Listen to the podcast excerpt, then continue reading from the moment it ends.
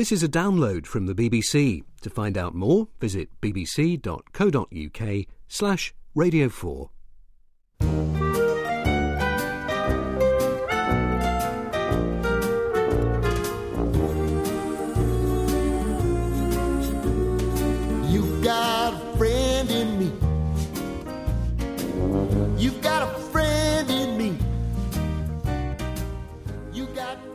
In fact, we've got billions of friends in us.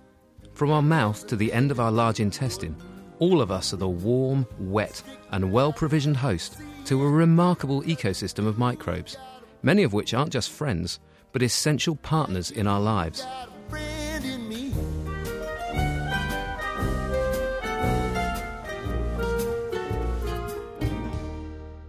Digestion of our food. They break down fibre, which is not digestible by our enzymes plus. So some of the calories that you get in from the diet actually come through microbial conversions. The provision of key nutrients, including vitamins. They also are involved in the breakdown of excess protein. The regulation of our own metabolism. They may be involved in relation to our satiety, in relation to what we want from our diet. The education of our immune system. There are more immune cells in the gut than anywhere else in the body. The protection of us from invasion by disease causing organisms. There's a very impressive and complicated dialogue going on between the host and the bacteria in the gut. and even things like degradation and elimination of chemicals in our environment that might be otherwise toxic to us. It's an impressive list, and we're only just beginning to understand exactly how important our microbial friends really are.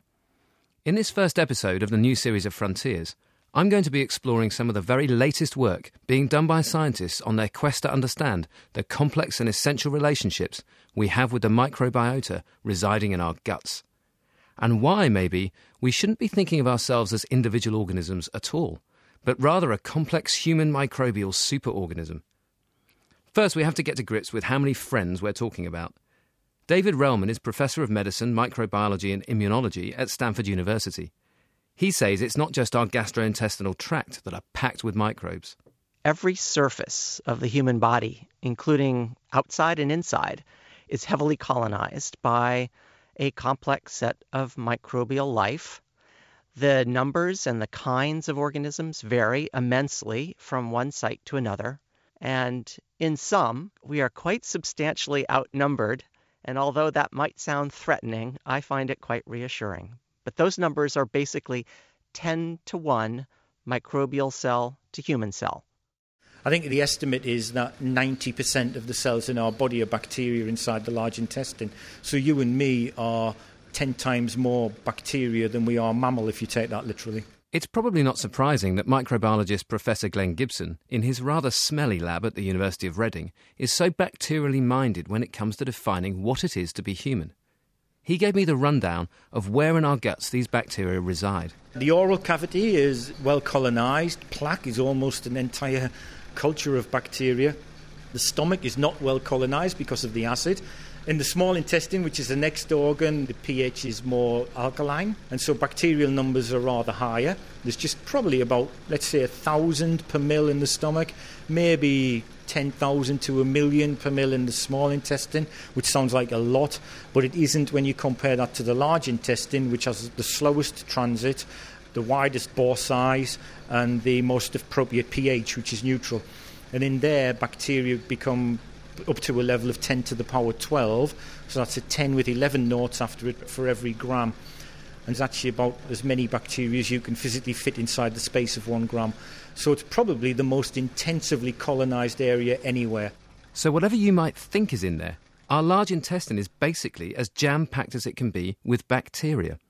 It's important to point out, though, says David Relman, that while it's the bacteria we know the most about, there are other microbial organisms living in our guts. We are very much bacteriocentric these days. It's in part because we're so good now at detecting and identifying bacteria, but there are many, many other microbial life forms.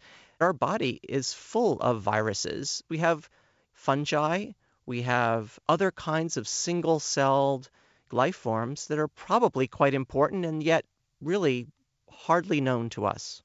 Some of what we know about which bacteria we have living in and on our bodies comes from traditional microbiological techniques of taking samples and growing them up in the lab. But it's not easy.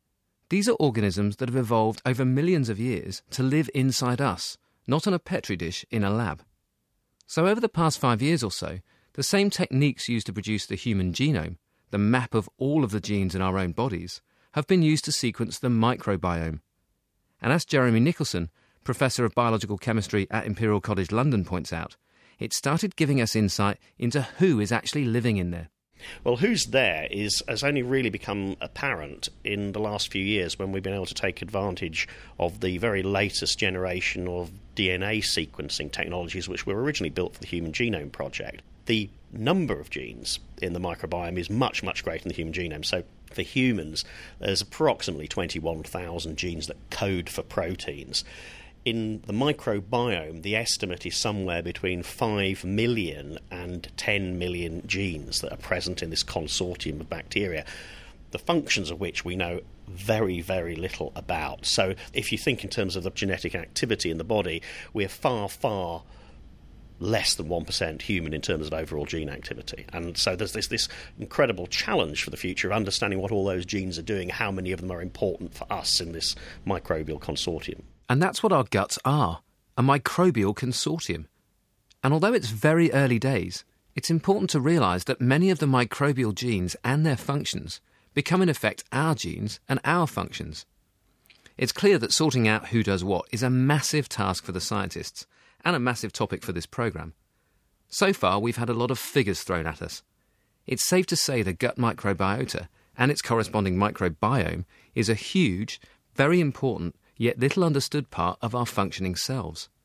We are, in fact, a walking, talking, eating ecosystem. I'm going to stick with the gut from now on and try to detail just a few of the important new things we're discovering about how this superorganism of ourselves and our microbes works. And where better to begin than how it all starts in the first place, in our infancy.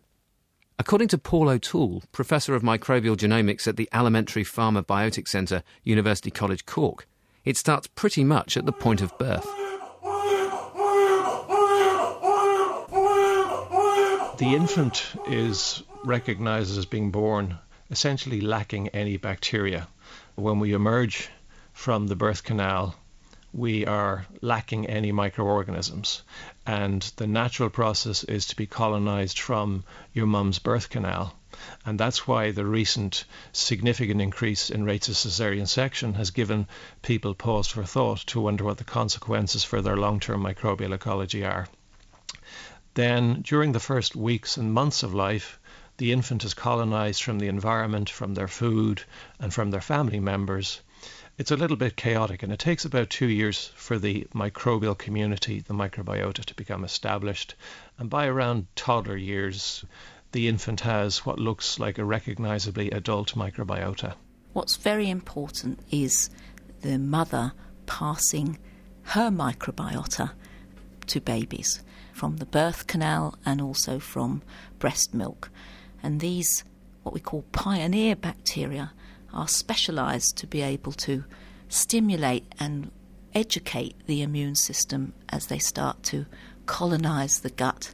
Fiona Powrie, Professor of Gastroenterology at Oxford University. If you think about it, it's intuitive that the immune system, a host of cells in our body which protect us against invading pathogens, should be most active in the region where we have the most microbes, our gut, and that the priming or education of our infant immune system should happen at the gut wall or epithelium. There are more immune cells in the gut than anywhere else in the body, and they come into very close contact with these huge number of intestinal microbes, just one epithelial cell away. So there's a constant conversation, dialogue going on between our gut microbes and our immune system that's very important for the proper development and functioning of the immune system that plays a key role in protecting us from various diseases. So, is the immune system in our gut different from the immune system that's operating in our blood, for example? It is. There's a lot more structure. You might like to think that the immune system in the gut is a town. It has a lot of structure where various immune cells live. They're very precise modes of communication. So, it's organised in a different way from immune cells that are circulating transiently through the blood. So, our guts are the region in our bodies where our immune system builds from a very early age. But how does it learn? How can it know to leave our beneficial bugs alone while be ready to combat the harmful ones? After all, apart from our skin, it's the region of our body that gets exposed to the highest diversity of microbes. The gut is a portal of entry for things from the environment. So, one important aspect is that the gut has, through development, learned to distinguish, to sense what is good and what is bad in terms of microbes. And one aspect of being able to sense involves the development of a particular population of immune cells, termed regulatory T cells, that keep the immune response in check. They act as the stewards in a football match, for example, making sure the crowd remains under control when there's quite a lot of excitement. And what happens if that system breaks down, if we get too much excitement in the gut? Well, it's bad news because there are lots of microbes there and the immune system will respond to microbes. You get an inflammatory response.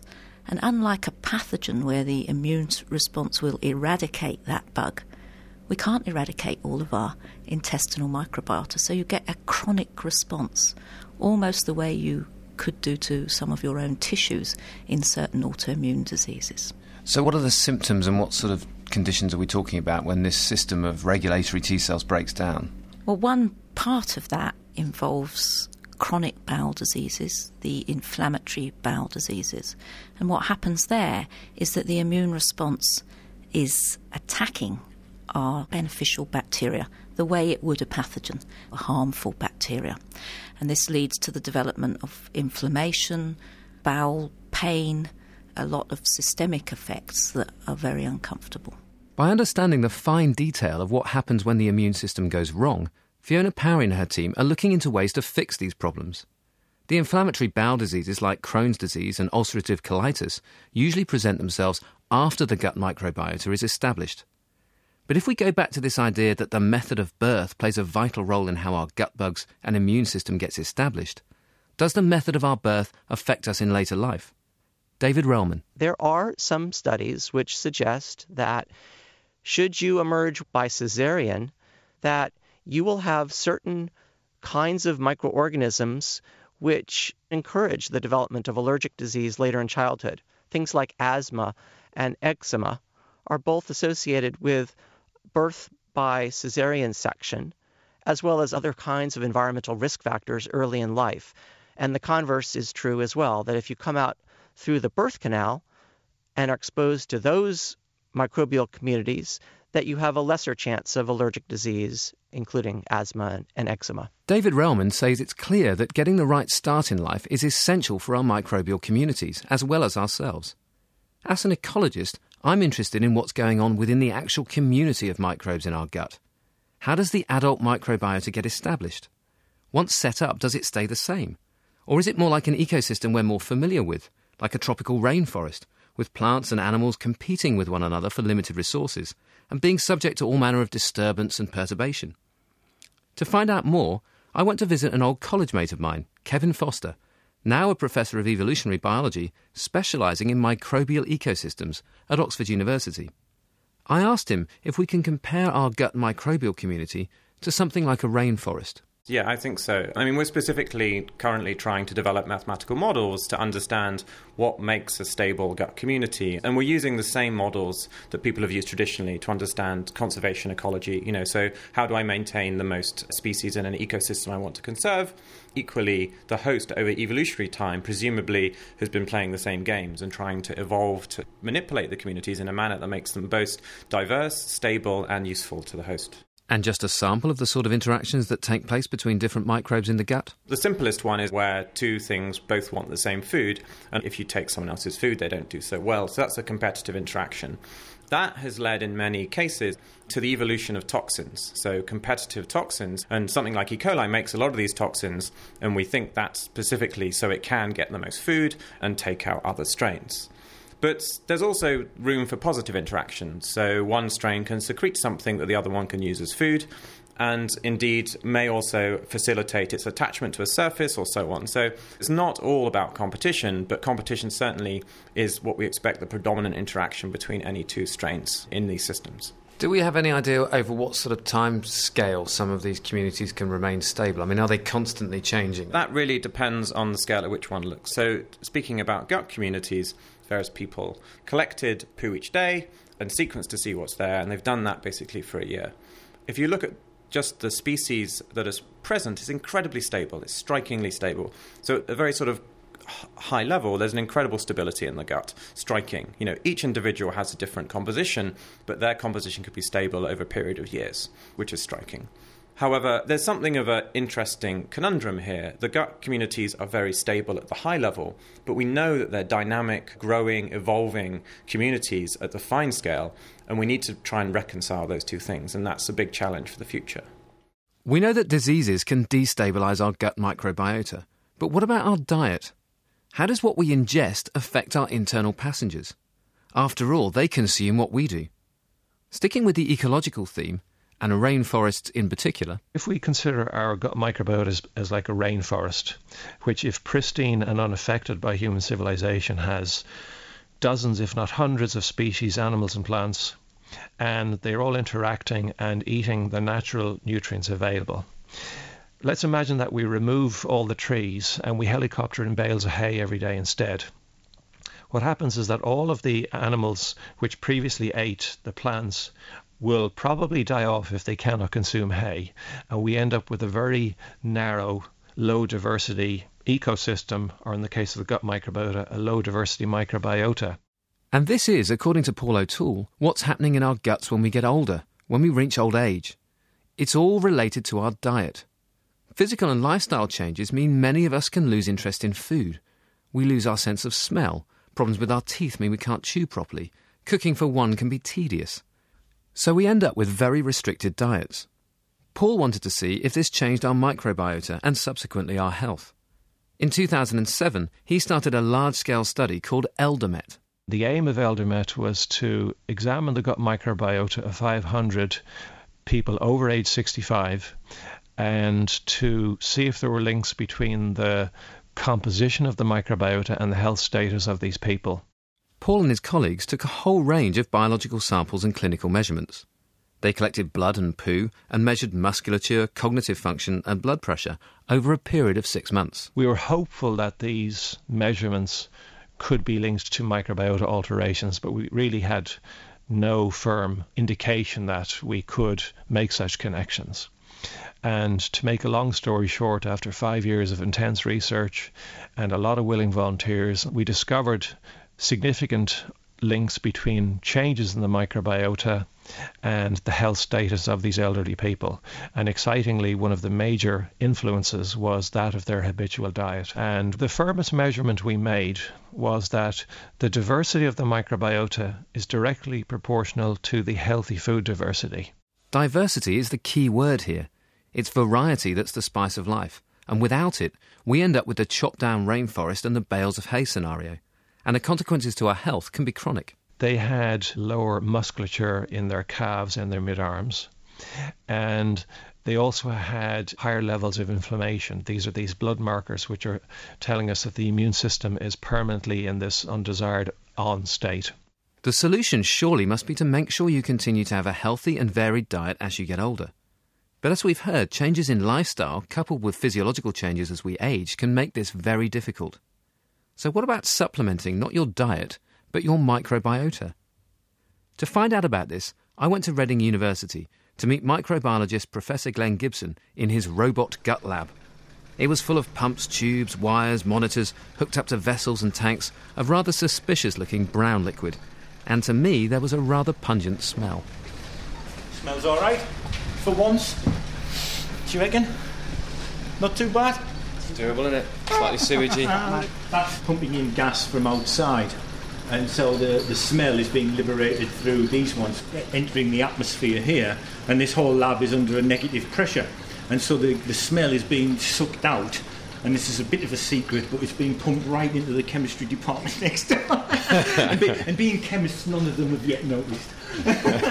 so we, we won't them. So I can see this brown liquid, um, which it's kind of obvious what that's mimicking. But but what's actually inside these chambers? The brown liquid is diluted feces, actually diluted poo samples.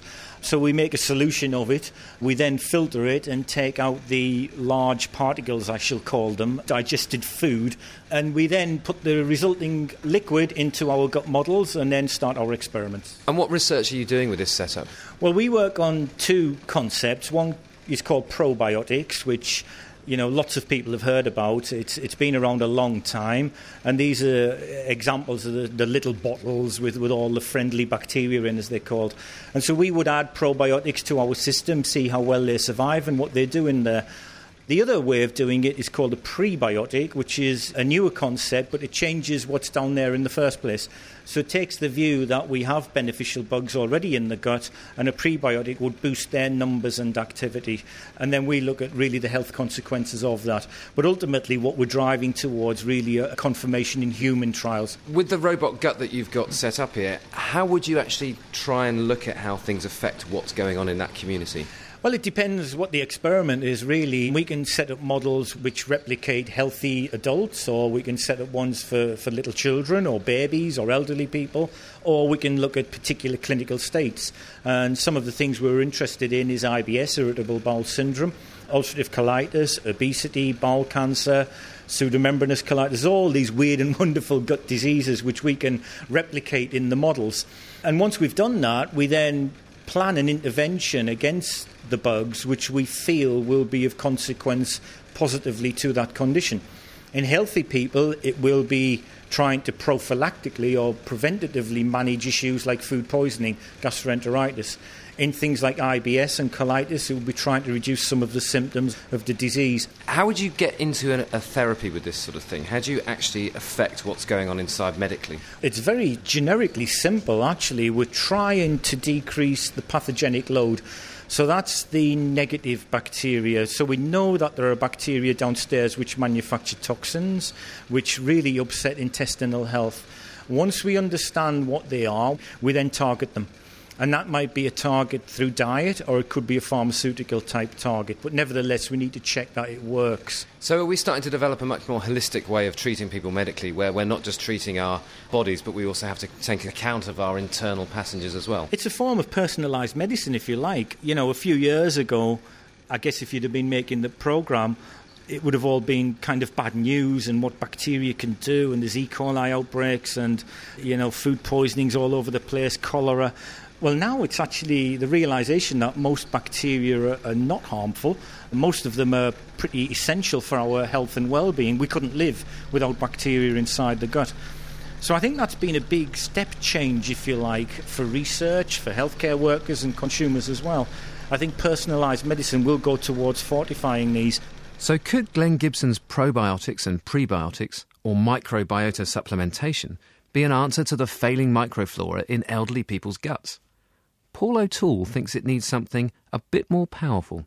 I do think that in some people with an extremely low diversity microbiota, there is a case to be made for re-administering the missing organisms. Not as probiotics, because this is beyond probiotics, it's more complex. You need to restore missing swathes of the community, and we're planning such experiments at the moment, how one might go about that. So instead of giving a probiotic containing just one or two beneficial strains of bacteria, what needs to be replaced are whole swathes of the community. It's where these replacements are found that's proving a little hard to swallow. One of the ways in which people are reintroducing diversity to the microbiota is the controversial topic of fecal microbiota transplantation, or FMT. And this has been pioneered for a couple of clinical symptoms, including Clostridium difficile infection or C. diff, also in metabolic syndrome, which is close to diabetes. And essentially, the recipient of a fecal transplant, it sounds revolting, but it's essentially a slurry of feces from a healthy individual administered usually in enema format. The C. diff infection was cured in upwards of 90% of the cases studied. Well, at least it goes in the other end, I guess. But while it sounds gross, it does save lives. And it highlights the need for this holistic approach of replacing the whole gut flora. But at the same time, it also begs the question should we maybe be saving samples of our own poo rather than relying on donated fecal matter in the off chance we too ever need to boost or rebuild our microbiota? Jeremy Nicholson. The answer is yes, probably, if you can store it in the right way. The other thing is whether or not there should be public money putting into large scale biobanking of healthy microbiomes for a future that we don't yet understand. But we do know it's a future where the microbiome will change. We've changed our microbiomes more in the last 50 or 60 years than have probably happened in the previous 10,000 years as a society because we've introduced all sorts of lifestyle changes that impact on microbial development. We use antibiotics now. Well, guess what? Antibiotics have big effects on your microbes, good and bad. And so there's been a systematic change in populations that have been using antibiotics regularly there's also behavioural changes. You know, we don't let our kids go out and play in mud anymore. You know, we uh, keep them nice and clean, and we reduce their exposures to environmental pathogens and things like that, and as a result of which your immune system is less well tuned to be able to deal with these microbial insults later in life. And that comes part of something that's known as the hygiene hypothesis, which may lead to unhealthier children, unhealthier futures. So our microbes have definitely changed and probably for the worse. They're still in reasonable state, I think, at the moment. But in the future, we don't know what will be in store for us. So, large scale banking of such samples might turn out to be quite a smart thing to do. It's evident that we've only scratched the surface of the work being done to try to understand the bugs in our guts. There's a lot of research being done exploring the link between our microbial communities and obesity and diabetes. Some researchers are concentrating on the microbial genome, the microbiome, to see if it could be used as a therapeutic target. And others are looking at the role our gut microbes play in metabolizing drugs and why some medicines work better for some people than others. But one thing's for sure we have to look at the system as a whole. We are not alone. We are an ecosystem, and our microbial communities, our friends within, clearly have a big part to play in our lives. You've got a friend in me. You've got a friend in me. I almost think that we as humans would learn so much about how to cooperate better amongst ourselves as humans by simply looking at and understanding better how microbes have evolved to do so in such an effective way over these millions and millions of years that they've had. I consider this to be an incredibly exciting time in this field. Almost every question is a reasonable question to be asking right now. Yeah,